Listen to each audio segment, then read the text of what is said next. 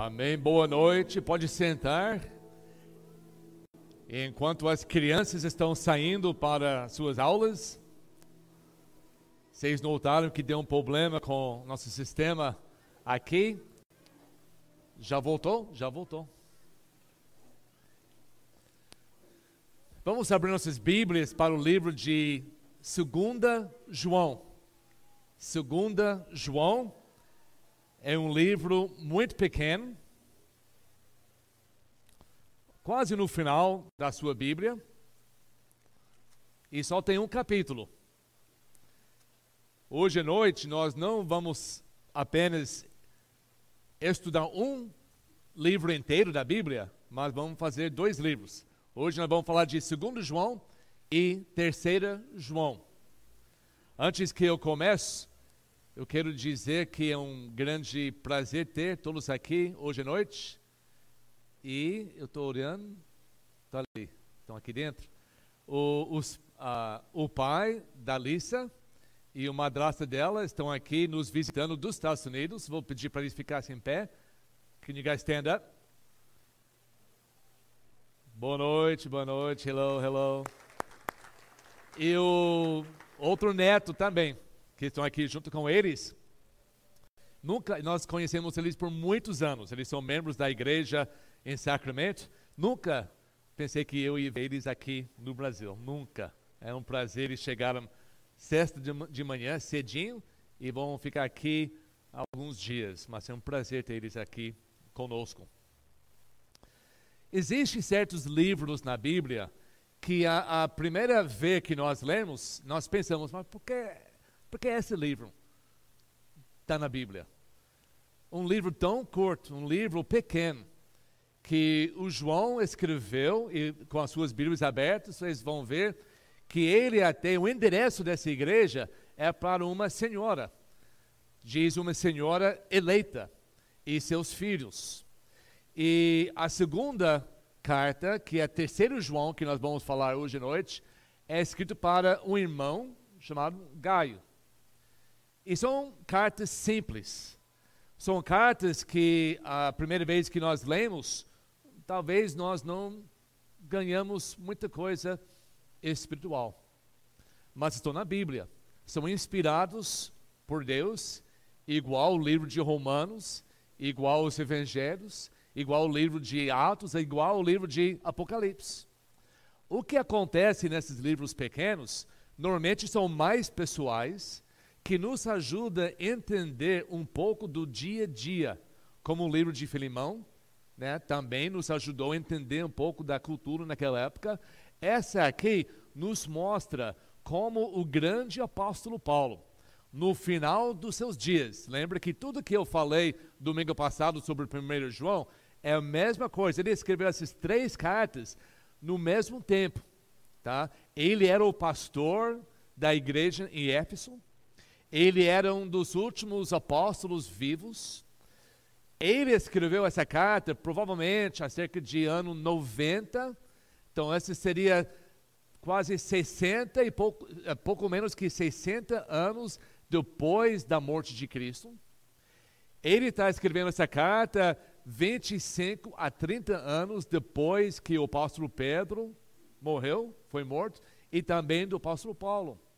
Então, essa é, é o começo de uma, de uma, uma novidade, um outro século nas igrejas. Já tinha muitas igrejas primitivas que estavam crescendo ao redor e dentro do, do Império Romano.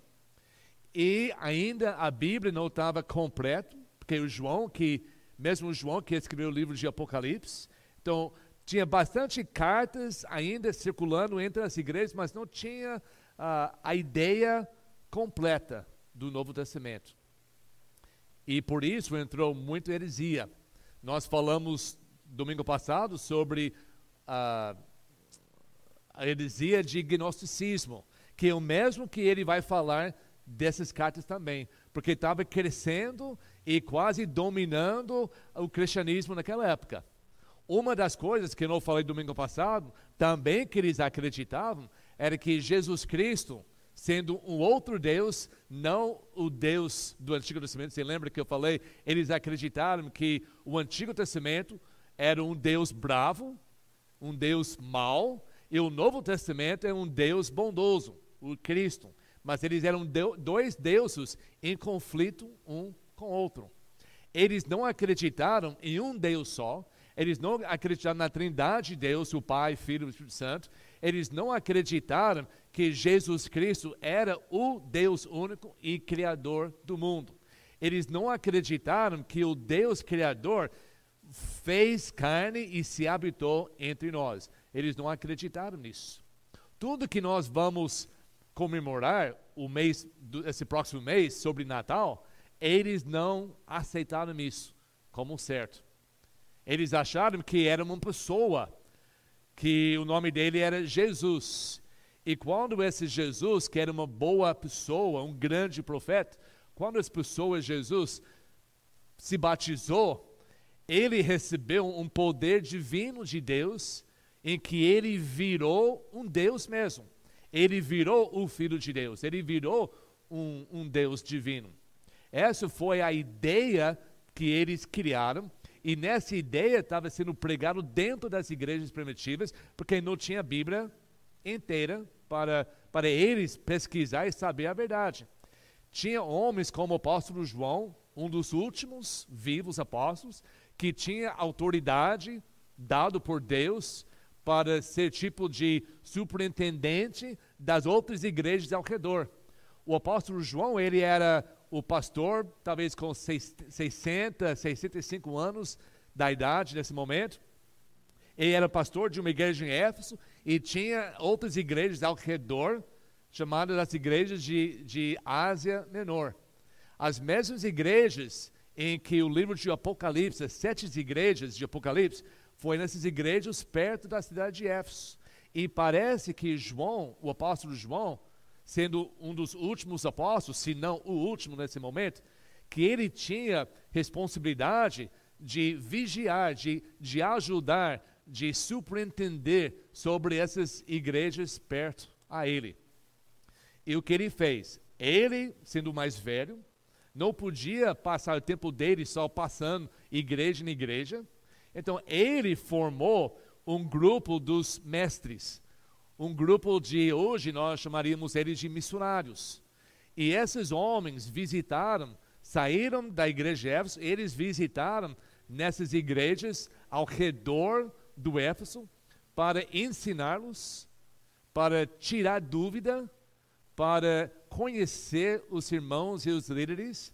E depois eles voltaram para o Éfeso, eles contaram o que aconteceu nas suas viagens, e João escrevia essas duas cartas, principalmente para essas igrejas. Essa primeira carta, que é para nós hoje em dia, é segundo João, ele está escrevendo essa carta para uma dessas igrejas, embora seja o título para a senhora eleita. Tem muita dúvida até hoje a, a quem ele está eh, escrevendo essa carta, se realmente é uma mulher mesmo, mas para mim o conteúdo da carta, que nós vamos ver rapidamente hoje à noite, é o conteúdo que você escreveria para uma igreja e não para simplesmente uma senhora e seus filhos.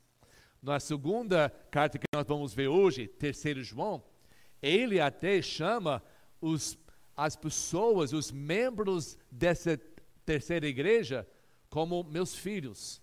Tá? Então, ele tem essa ideia de, de família quando ele escreve para essas igrejas.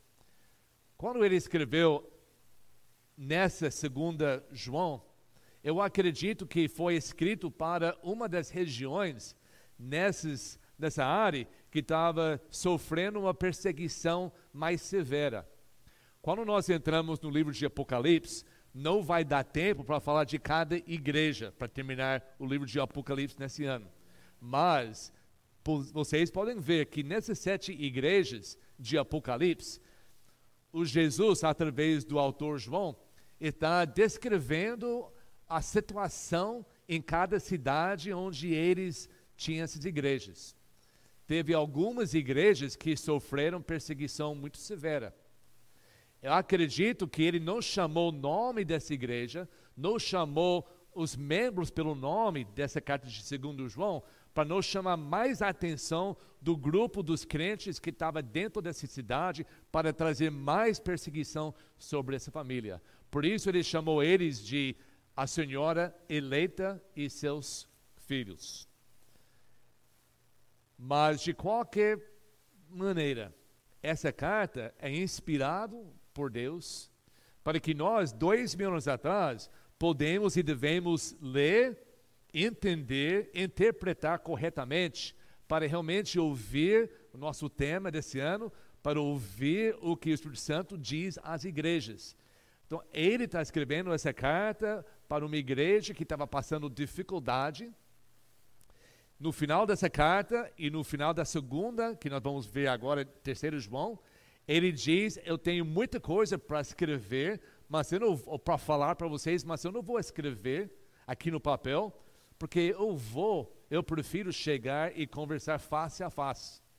Então João já estava pensando em fazer uma viagem para essas igrejas.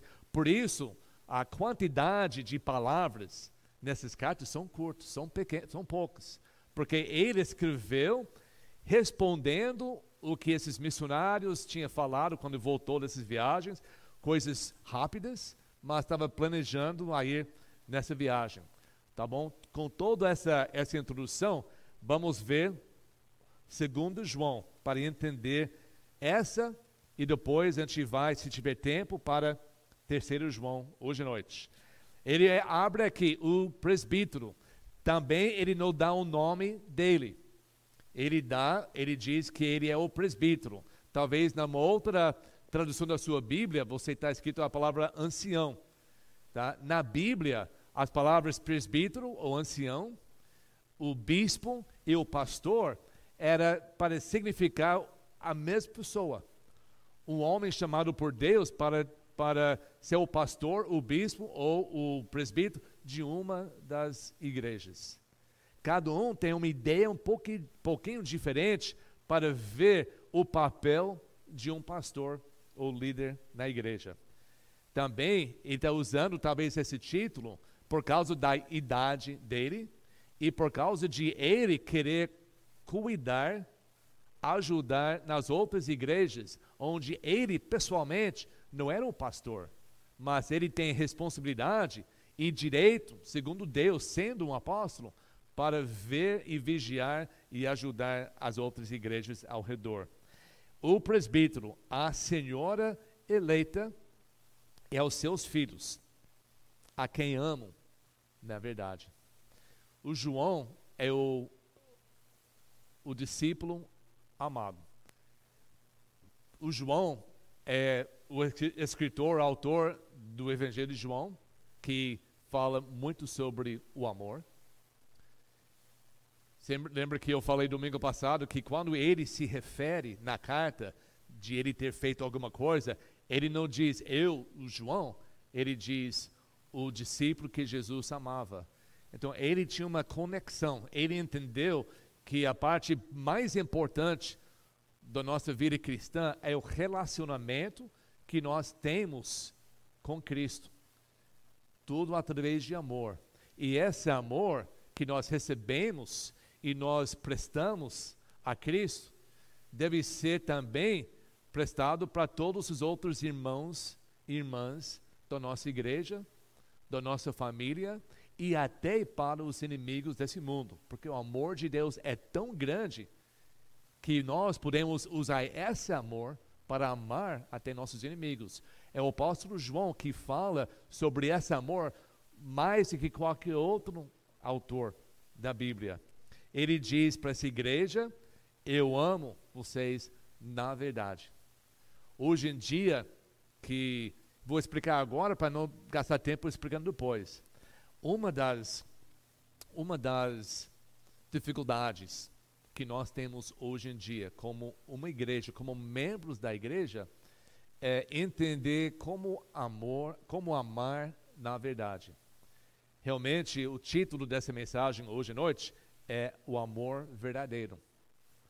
Porque o João vai nos ensinar aqui, na maneira prática, nessas duas cartas, que, infelizmente, como nós temos, primeiramente, como nós temos o dever, responsabilidade, mandamento de Deus para amar uns aos outros como Deus nos amou, essa não é opção para nós, essa realmente serve como uma identificação de quem nós somos. Foi João que, que escreveu no Evangelho que quando nós amamos uns aos outros, Jesus falou: o mundo vai te conhecer através do amor que vocês têm um ao outro. Então, a nossa identificação é o nosso dever, é o nosso privilégio e deve ser a nossa alegria para poder amar uns aos outros como Deus também nos amou e deu a sua vida para nos salvar. Ele está dizendo nessas duas cartas que, infelizmente, nas igrejas, por causa da, do pecado, por causa da, da heresia que está enfrentando a igreja, não apenas os homens ruins que estão ensinando isso para enganar, mas irmãos e irmãs sinceros dentro da igreja que estão aprendendo, aceitando isso, e eles estão mudando as suas vidas por causa do mal que eles estão aprendendo. Nós temos que amar essas pessoas na verdade. Nós temos que confrontar o mal quando acontece dentro da igreja, no amor. Nós não podemos não ver, nós não podemos uh, tirar nossos olhos dos pecados, dos ensinos errados que entram nessa igreja para manter paz, para manter harmonia, porque não há paz e não há harmonia onde, quando tem pecado e quando tem heresia dentro da igreja. E ao mesmo tempo enfrentando, às vezes duramente enfrentando pessoas que estão fazendo coisas erradas, ao mesmo tempo nós temos que amar. E às vezes o maior, maior que nós podemos mostrar para essa pessoa é quando nós temos que expulsar aquela pessoa da igreja para que eles vão sentir uma distância do amor de Deus, do amor dos irmãos, entregamos eles para Satanás, como diz em 1 Coríntios capítulo 5, para eles apanhar de verdade no mundo e para eles entender, não porque é uma coisa que nós falamos, mas para a própria pessoa entender que isso não é um bom lugar.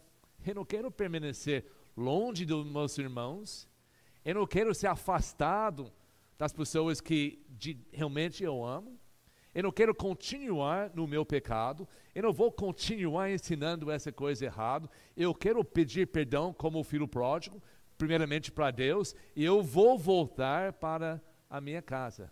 E quando isso acontece, nós recebemos uma pessoa nova, uma pessoa que é limpa dos seus pecados. Não uma pessoa que continua fazendo a mesma coisa e nós olhando como não está fazendo nada errado, porque a pessoa permanece no seu pecado, a igreja não pode ser abençoada por Deus, e Deus não vai simplesmente não abençoar, mas Ele vai castigar a igreja, a igreja não vai crescer corretamente, e logo, logo vai parar de ser um refúgio onde o Espírito Santo habita e ensina, porque logo, logo está um lugar onde as pessoas reúnem sem compromisso, sem vida pura para honrar e louvar a Deus. Essas coisas acontecem hoje, infelizmente, em todas as igrejas, incluindo a nós. E por isso nós temos que vigiar, nós temos que amar Deus acima de todos, e nós temos que amar suficientemente as pessoas que nós, nós somos mais preocupados com a alma do que com a amizade da pessoa. E essa é a parte mais difícil para as igrejas de hoje. Por isso o Paulo fala, o, o João fala: eu amo na verdade. Tem que ser as duas coisas. Nós vamos ver nessa primeira carta, ou, quer dizer, segunda carta, mas a primeira de hoje, que o João não separa o amor com a verdade. Não parte. O amor é sempre na verdade de Cristo e obedecendo essa verdade. Vamos começar de novo. O presbítero, a Senhor eleito e seus filhos, a quem amo na verdade, e não apenas eu os amo, mas também todos os que conhecem a verdade. não separa o nosso amor da verdade. Por causa, versículo 2, da verdade que permanece em nós e estará conosco para sempre. Quando nós amamos uns aos outros na verdade, e todo mundo ama a verdade primeiro, e lembre que é a verdade, Jesus fala: Eu sou a vida e a verdade, o caminho, a vida e a verdade. Nós amamos Jesus, nós ouvimos o que ele tem a nos falar, nós seguimos somente a palavra de Deus em todas as circunstâncias da nossa vida hoje em dia. Porque a Bíblia nos instrui em tudo. A Bíblia é perfeita. A Bíblia que diz em 2 Timóteo 3 a 16 que é, é perfeita, completa, para nos ensinar todas essas coisas, para nos corrigir e, e faz tudo isso para que o homem de Deus e a mulher de Deus seja perfeita ou completa para fazer todas as boas obras. Não precisa outra escritura, não precisa outra revelação, não precisa outras opiniões, outras tradições, não precisa nada além do que a palavra de Deus nos ensina. Mas temos que ler, temos que estudar, temos que interpretar corretamente para que nós estamos na verdade. E quando nós estamos na verdade, nós vamos permanecer. Não vai pular de igreja em igreja, vai até para outra religião. Vai permanecer na igreja, por quê? Porque a igreja deve ser a coluna da verdade. Então, quem estamos aqui, quem estão aqui hoje, nesses anos, para nossa igreja, por causa da verdade, vão permanecer. Quem estão aqui pela amizade ou qualquer outra razão, logo, logo vão embora, porque essas coisas mudam, mas a verdade nunca muda. E por isso nossa igreja tem que, tem que uh, firmar na verdade, porque assim, e somente assim, permanecemos para sempre. Nesse grupo ele diz, versículo 3: A graça, a misericórdia e a paz da parte de Deus, nosso Pai, e de Jesus Cristo, seu Filho, estarão conosco em verdade e em amor. Quantas vezes ele vai? Nós queremos ouvir o que o Espírito Santo quer dizer para nós hoje em dia, essas duas palavras, a verdade, o amor e a verdade. Por favor, não nunca pode separar essas duas coisas, duas coisas. Nós podemos e devemos amar as pessoas do mundo de tal maneira que nós também vamos dar nossas vidas, não morrendo na cruz, porque não tem valor nenhum, mas nossas vidas como sacrifícios vivos, para mostrar, para demonstrar e para falar sobre o amor de Cristo. Por isso nós saímos como missionários, por isso nós conversamos em nossos trabalhos, por isso nós vivemos vidas limpas, para que as pessoas que têm vidas sujas podem ver uma diferença em nossa vida, para ver nossa paz, nossa alegria, até na, no meio das tribulações, eles ver algo diferente em nós, que vão causar a eles nos perguntar da esperança que nós temos. E assim vamos ser prontos para responder a essa esperança que está em nós. Por isso nós amamos eles de fazer uma vida que nós podemos ajudar eles. Mas enquanto eles não vivem na verdade, nós não temos e não devemos ter essa comunhão que nós temos em Cristo uns aos outros. E quando a pessoa que está no nosso meio decide a não continuar nessa comunhão, nós também não podemos continuar com ela. É uma coisa difícil, mas uma coisa verdadeira. Nós não podemos separar o amor e a verdade dentro de uma igreja. Por isso, esse assunto é dentro de uma igreja. Por isso, eu acredito que a senhora eleita é uma maneira de, de João descrever a igreja e os seus filhos, os membros dessa igreja. Porque aqui é um assunto da igreja, não é um assunto do mundo. Até o Paulo falou em 1 Coríntios que nós não devemos comer com o, os que são imorais. Ele diz: Eu não estou falando no mundo, porque assim teria que sair desse mundo. Nós comemos. Cada vez que você sai da sua casa para comer no restaurante ou no, na padaria, você está junto com pessoas imorais. e você come junto com eles. Não está falando dessa coisa, está falando dentro da igreja. O, o assunto aqui é de uma igreja. Versículo 4. Ao encontrar alguns dos seus filhos, membros dessa igreja, muito me alegrei, pois eles estão andando na verdade, conforme o mandamento que recebemos do Pai. Você quer fazer um pastor feliz? O que faz um pastor feliz? Alguém sabe? Ai, gente, eu sou pastor. Ninguém me faz feliz? O salário faz um pastor feliz? Depende do salário, né? Mas sim, o, o dia do pastor, uma igreja cheia, uma reputação admirável, todas as coisas que, que traz um paz e alegria. Mas o João está dizendo o que faz um pastor muito alegre é quando os filhos, os membros da igreja, estão andando na verdade. Essa para nós é a melhor coisa. Significa que tudo que nós ensinamos, tudo que nós recebemos do Pai, o autor da palavra de Deus, e ensinamos para os membros da, da nossa igreja e talvez para membros que agora são membros de outras igrejas, porque mudou. Essa é para ver as pessoas que ainda estão andando na verdade, essa traz a maior alegria do que qualquer outra coisa, que o dinheiro não compra essa alegria. Mas ao mesmo pensamento, o que traz a maior tristeza é quando esses filhos, esses membros pararam de param de andar na verdade. Essas duas coisas. O apóstolo Pedro, quando ele escreveu a sua carta, ele fala sobre os anciãos, sobre os líderes da igreja, ele fala para os membros da igreja: anda na maneira correta para você não traz, não cause tristeza aos líderes da igreja. Porque essa é a parte pior para nós.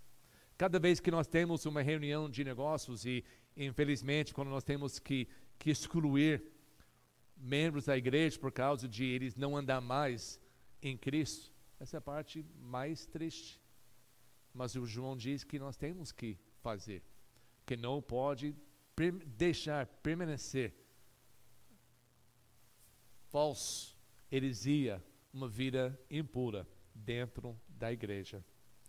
Versículo 5 diz: E agora eu lhe peço, Senhora, não como se estivesse escrevendo um mandamento novo, mas o que já tínhamos desde o princípio, que amemos uns aos outros o João não sai dessa tecla, ele não, não para de, de falar disso, porque ele entendeu. Agora, ele já era jovem, eu acredito que o João tive 15 a 20 anos quando ele conheceu Jesus Cristo, quando ele tornou-se o apóstolo.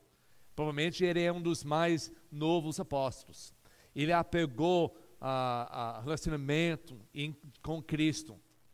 E depois que a morte de Cristo, se lembra ao pé da cruz, Todos os apóstolos correram, saindo, deixaram Jesus morrer sozinho, menos um, o João. Foi o João, jovem, nem, nem casado, em que Jesus entregou a responsabilidade de cuidar a sua própria mãe, Maria. Ele deu isso para o João. O João era um grande homem, ele entendeu a importância do relacionamento e amor. E ele fala isso, ele nunca para. E agora ele está velho, está escrevendo as últimas coisas. E ele está falando mil vezes aqui sobre o amor. Ele diz: dá licença, mas eu vou falar mais uma vez. Não esquece o mandamento principal: amar uns aos outros. E agora ele diz: Este é o amor. O que é amor? Quantas músicas existem hoje sobre amor? músicas cristãs, músicas no mundo, bonitas, com letras bonitas sobre amor. Aqui João diz: o que é? Este é amor. Que andemos em obediência aos seus mandamentos. O amor verdadeiro não é cantar sobre amor, não é pregar sobre amor, não é amar de coração alguém. O amor verdadeiro entre nós e Deus, a parte de Deus. Porque Deus amou o mundo de tal maneira que ele fez o quê? Ele enviou o seu próprio filho para morrer, para ser crucificado na cruz, para nos salvar. E todos que estão crendo nele serão salvos. E o nosso amor que nós vamos retribuir a ele. Nós podemos dar nossa vida para salvar ele? Não. Nós podemos ajudar ele comprando uma coisa que ele precisa? Não. O amor verdadeiro é este, que eu vou continuar dia após dia até morrer, andando em obediência aos mandamentos de Deus. Isso é amor. Não é um sentimento única. Quer dizer, deve ser, nós devemos sentir, nós devemos querer, mas é além disso. É quando nós acordamos e nós não sentimos bem. É quando alguma coisa na nossa vida acontece em que nós somos tristes, nós somos bravos. O nosso dia, o nosso plano, a nossa oração, Deus não respondeu, e nós não vimos Deus em nossos planos, e eu estou chateado. E em tudo isso, o amor verdadeiro é que até quando o meu mundo ao meu redor está caindo em pedaços, que eu ainda eu vou obedecer os mandamentos de Deus. Isso é amor. Amor é um sacrifício. Amor exige algo que nós não temos naturalmente. Porque o amor que nós recebemos de Deus é sobrenatural. A Bíblia diz em Romanos capítulo 6 que quando nós recebemos Cristo, quando nós fizemos paz com Deus, quando nós somos justificados dos nossos pecados, porque nós cremos em Cristo e o que Ele fez na cruz por nós, quando nós recebemos essa perdão dos nossos pecados, também a Bíblia diz que Deus derramou o seu amor dentro das nossas vidas. Agora eu tenho um amor sobrenatural e com esse amor eu tenho capacidade de amar Deus. E como eu vou amar Deus? Só falar? Só cantar músicas sobre amor faz parte, mas o principal é obedecer. Por isso nunca pode separar o amor da verdade. E somente sabendo, concordando, falando amém com a verdade, não basta. O amor verdadeiro é este, que andemos, andemos significa nossa maneira de viver andemos em obediência aos seus mandamentos. Se nós não obedecemos, é porque nós não amamos Deus suficientemente para nos sacrificar, para fazer coisas às vezes que nós nem entendemos bem. Mas a Bíblia diz para fazer, então eu vou fazer. Até eu Deus me ajuda a entender o porquê, eu vou obedecer porque Ele manda. Quando nós fazemos isso, não aos domingos, não de vez em quando, mas essa faz parte da nossa vida. Por isso ele coloca o comportamento da nossa vida como andar, porque todo mundo anda. Andar faz parte de todo dia, todo momento na nossa vida. Nós andamos na verdade, em obediência, como vocês já tinham ouvido desde o princípio, o mandamento é este, que vocês andem em amor. Eu não sei quantas vezes mais o João vai ter que repetir isso para nos entender. Quando tem o evangelho moderno sendo pregado em muitas igrejas, sendo ouvido por milhares e milhares e milhares de pessoas salvos, dizendo que uma vez que você é salvo, você não precisa andar corretamente, em obediência, porque Deus te ama tanto que Ele já perdoou todos os seus pecados. E você está agora sobre a graça do Senhor, e não importa tanto o que você faz, tenta fazer o melhor, mas se não, tudo bem, você ama Ele, Ele ama você, está tudo certo. Mas o João não prega esse evangelho moderno. Deus não aceita esse evangelho moderno. Deus aceita da pessoa genuína, da pessoa que de verdade entrega a sua vida para viver uma nova vida, para ter um novo tempo, um novo começo com Deus.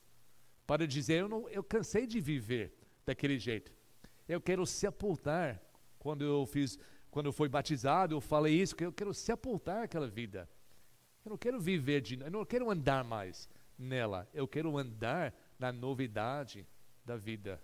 E quando nós fazemos isso, dia após dia, semana após semana, mês e mês e mês, anos e anos e anos, fazendo as mesmas coisas, frequentando a mesma igreja, duas, três vezes toda semana, aprendendo muitas vezes as mesmas coisas. Será que foi a primeira vez que João ensinou isso? Ele ensinou isso por 60 anos. Então, eu estou repetindo um mandamento que desde o princípio eu estou ensinando. Não muda. Mas com algo que Deus faz em nós, renova todos os dias. Pode ser a mesma mensagem, mas cada vez que nós lemos, cada vez que nós, aprend nós lemos, nós aprendemos algo diferente. É isso, é a vida de um cristão verdadeiro. Não é aquela pessoa que está muito emocionado e ele toma decisões, muda drasticamente a sua vida, vai tirar tudo que tem que é contra Deus, vive por Deus como aquele uh, corrida de 100 metros, corre mais rápido que todo mundo e chega ao fim em 10 segundos e depois para e procura outra coisa. Conhecemos pessoas assim. Já correram dentro dessa igreja e saiu à mesma velocidade que entrou, sai. Porque não estão preocupados e ocupados em todos os dias, sendo consistente, perseverando até morrer. É isso que o amor verdadeiro. De fato, versículo 7, e já está claro que nós vamos só fazer segundo João hoje à noite, não fica preocupado o, de fato, muitos enganadores têm saído pelo mundo, correram por dentro, tentaram espalhar heresia e correram por fora. E deixou uma destruição, deixou ensinamentos errados que pessoas mais fracas já estavam recebendo e acreditando. Os quais não confessam que Jesus veio em corpo, esses gnósticos, e tem outros hoje em dia também só para entender. Quando eu falei domingo passado que o gnosticismo, a heresia disso, já é, se passou em todos esses anos e está dentro das igrejas ou das comunidades hoje em dia. Não cada parte, mas algumas partes em vários ensinamentos. Existe hoje, aqui em Caraguá, igrejas que ensinam que Jesus não veio uh, que Deus não veio em carne, que Jesus não é o Deus, que Jesus é um Deus, que Jesus é um, é um filho como, uh, como um arcanjo de Deus. E eles batem na tua porta, eles querem falar para vocês sobre as coisas de Deus, mas eles não são de nós, eles não são de Deus, eles são tal é um enganador e o anticristo. Tenham cuidado, para que vocês não destruam o fruto do nosso trabalho. Então, João fez parte da, da conversão dessas pessoas, que ele estava perto em Éfeso, ele conheceu pessoalmente dessa igreja, ele diz, não deixa esses enganadores que falam que Jesus não veio, que aquela pessoa, Jesus que foi crucificado 55 anos atrás, ele era só uma pessoa, ele não era um Deus. Tenha cuidado para que vocês não destruam o fruto do nosso trabalho, antes sejam recompensados plenamente. Nós temos uma vida, estamos ganhando nossa vida. Nós vamos receber tantos galardões quando nós chegamos ao céu. Não deixa uma mentira tirar, desfrutar o seu trabalho, o nosso trabalho, até receber todo, tudo. Versículo 9. Todo aquele que não permanece, por isso eu falei, a vida cristã é para permanecer. Todo aquele que não permanece no ensino de Cristo, mas vai além dele, não tem Deus, e quem permanece no ensino tem o Pai e também o Filho. Hoje em dia, tem livros escritos além da palavra de Deus. Não estou falando sobre livros escritos pelos autores cristãos, que como o livro da PEG, que ela usa a palavra de Deus para explicar como nós devemos e, e podemos viver nossa vida prática aqui. Eu estou falando desses livros escritos dos outros evangelhos. O Allan Kardec ele escreveu um outro evangelho, outras coisas que além da palavra de Deus. E tem muitos, infelizmente. O João está dizendo, essas pessoas que faz isso não permaneceram na verdade, eles pegaram uma parte da verdade e vai colocar além. Não tem nada com Deus. Mas quem permanece na escritura divina, única de Deus, e ama tanto que vai fechar os, os ouvidos dos outros e vai somente olhar e ouvir o que Deus tem para nos falar, essa que permanece no ensino de Cristo, também permanece no Pai. É isso, é o nosso desejo. Por isso nós ensinamos, por isso nós temos estudos de quarta-feira, de domingo, do seminário, para que as pessoas que querem aprender tenham oportunidade para aprender. Porque se não, e se deixa, se a pessoa se deixar aprender coisas erradas, ele não vai permanecer em Deus. Versículo 10. Se alguém chegar, aí a parte prática, se alguém chegar a vocês e não trouxer esse ensino, esse ensino que é que Jesus é Deus, que Jesus não é um Deus, que Jesus não é apenas um filho de Deus, que ele é o Deus. O Deus se fez carne e habitou dentro de nós. Foi João que escreveu isso no livro do Evangelho de João. E está ensinando novamente, depois de mais que 30 anos, escrevendo todo de novo. Se alguém chega na sua casa e lembra que eu falei que aqui está usando a ideia de família para representar a igreja. Podemos dizer, se alguém chegar à nossa igreja e não trouxer essa doutrina que Jesus Cristo é Deus, ele nasceu de um virgem, ele viveu 33 anos perfeitamente aqui nesse, nesse mundo. Ele nunca pecou. Ele, ele conquistou o pecado no, na, no corpo físico para mostrar para nós que é, é possível você mo, morar nessa vida, andar nessa terra e dominar o pecado através do poder de Deus. Ele serve com o nosso exemplo ele era o Cordeiro de Deus para morrer em nosso lugar. Se alguém trouxe outro evangelho, ele bate na porta aqui na igreja, bate a porta na sua casa. Se alguém chegar a vocês e não trouxer esse ensino, não o recebam em casa, nem o saúdem. Não pode. Deus não quer que nós ouvimos essas coisas. Deus não quer que nós sejamos influenciados através de doutrinas erradas. Não recebe na sua casa, se a casa aqui está falando sobre igreja, ou a sua própria casa, onde você mora com a sua família, não recebe. Você encontra eles no portão da sua casa e você pode dizer obrigado, mas eu não quero. Aqui nós temos a Bíblia, aqui nós acreditamos que Jesus Cristo é o Deus, a sua doutrina é falsa, você vai ser, uh, você vai ter que responder a Deus por isso, mas a Bíblia nos ensina para não receber a doutrina falsa dentro da igreja e dentro dessa casa. E quando nós falamos assim, ele diz: não recebe, pode ensinar. Se a pessoa quer ensinar, ensina. Se a pessoa quer, se você tem entendimento, Senta com a pessoa, ensina, abre a sua Bíblia, mostra a verdade. Quem sabe você vai ganhar essa pessoa por Cristo.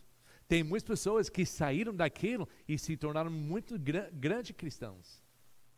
Mas você vai ensinar. Você não pode ser ensinado por eles. Ele diz, e nem saúdem, versículo 11, pois quem o saúda torna-se participante das suas obras malignas. Olha como é perigoso. Essa saudação não é simplesmente, então, eu não quero, mas boa sorte na sua, na, na, na sua mensagem. Essa é quando a pessoa, eu já ouvi isso. Ah, aqui nós temos, eu sou batista, mas Deus te abençoe. Quando nós falamos Deus te abençoe, nós, diante de Deus, nos tornamos participantes nas obras malignas desses grupos. Não pode. Não pode ter essa boa conduta, porque eu sei que aqui, às vezes, Deus abençoe, é mais falar um hábito sem ter nenhum entendimento certo. É uma coisa que a pessoa fala. A pessoa que nem é salva fala isso. Mas palavras significam, palavras são importantes. E quando nós queremos pedindo para Deus abençoar a obra que traz, que causa a pessoa crer erradamente e vão para o inferno, nós não podemos participar nisso. Deus leva isso muito sério. E terminando para nós hoje à noite, o João diz: Eu tenho muito mais, muito que escrever a vocês, mas não é o meu propósito fazê-lo com papel e tinta.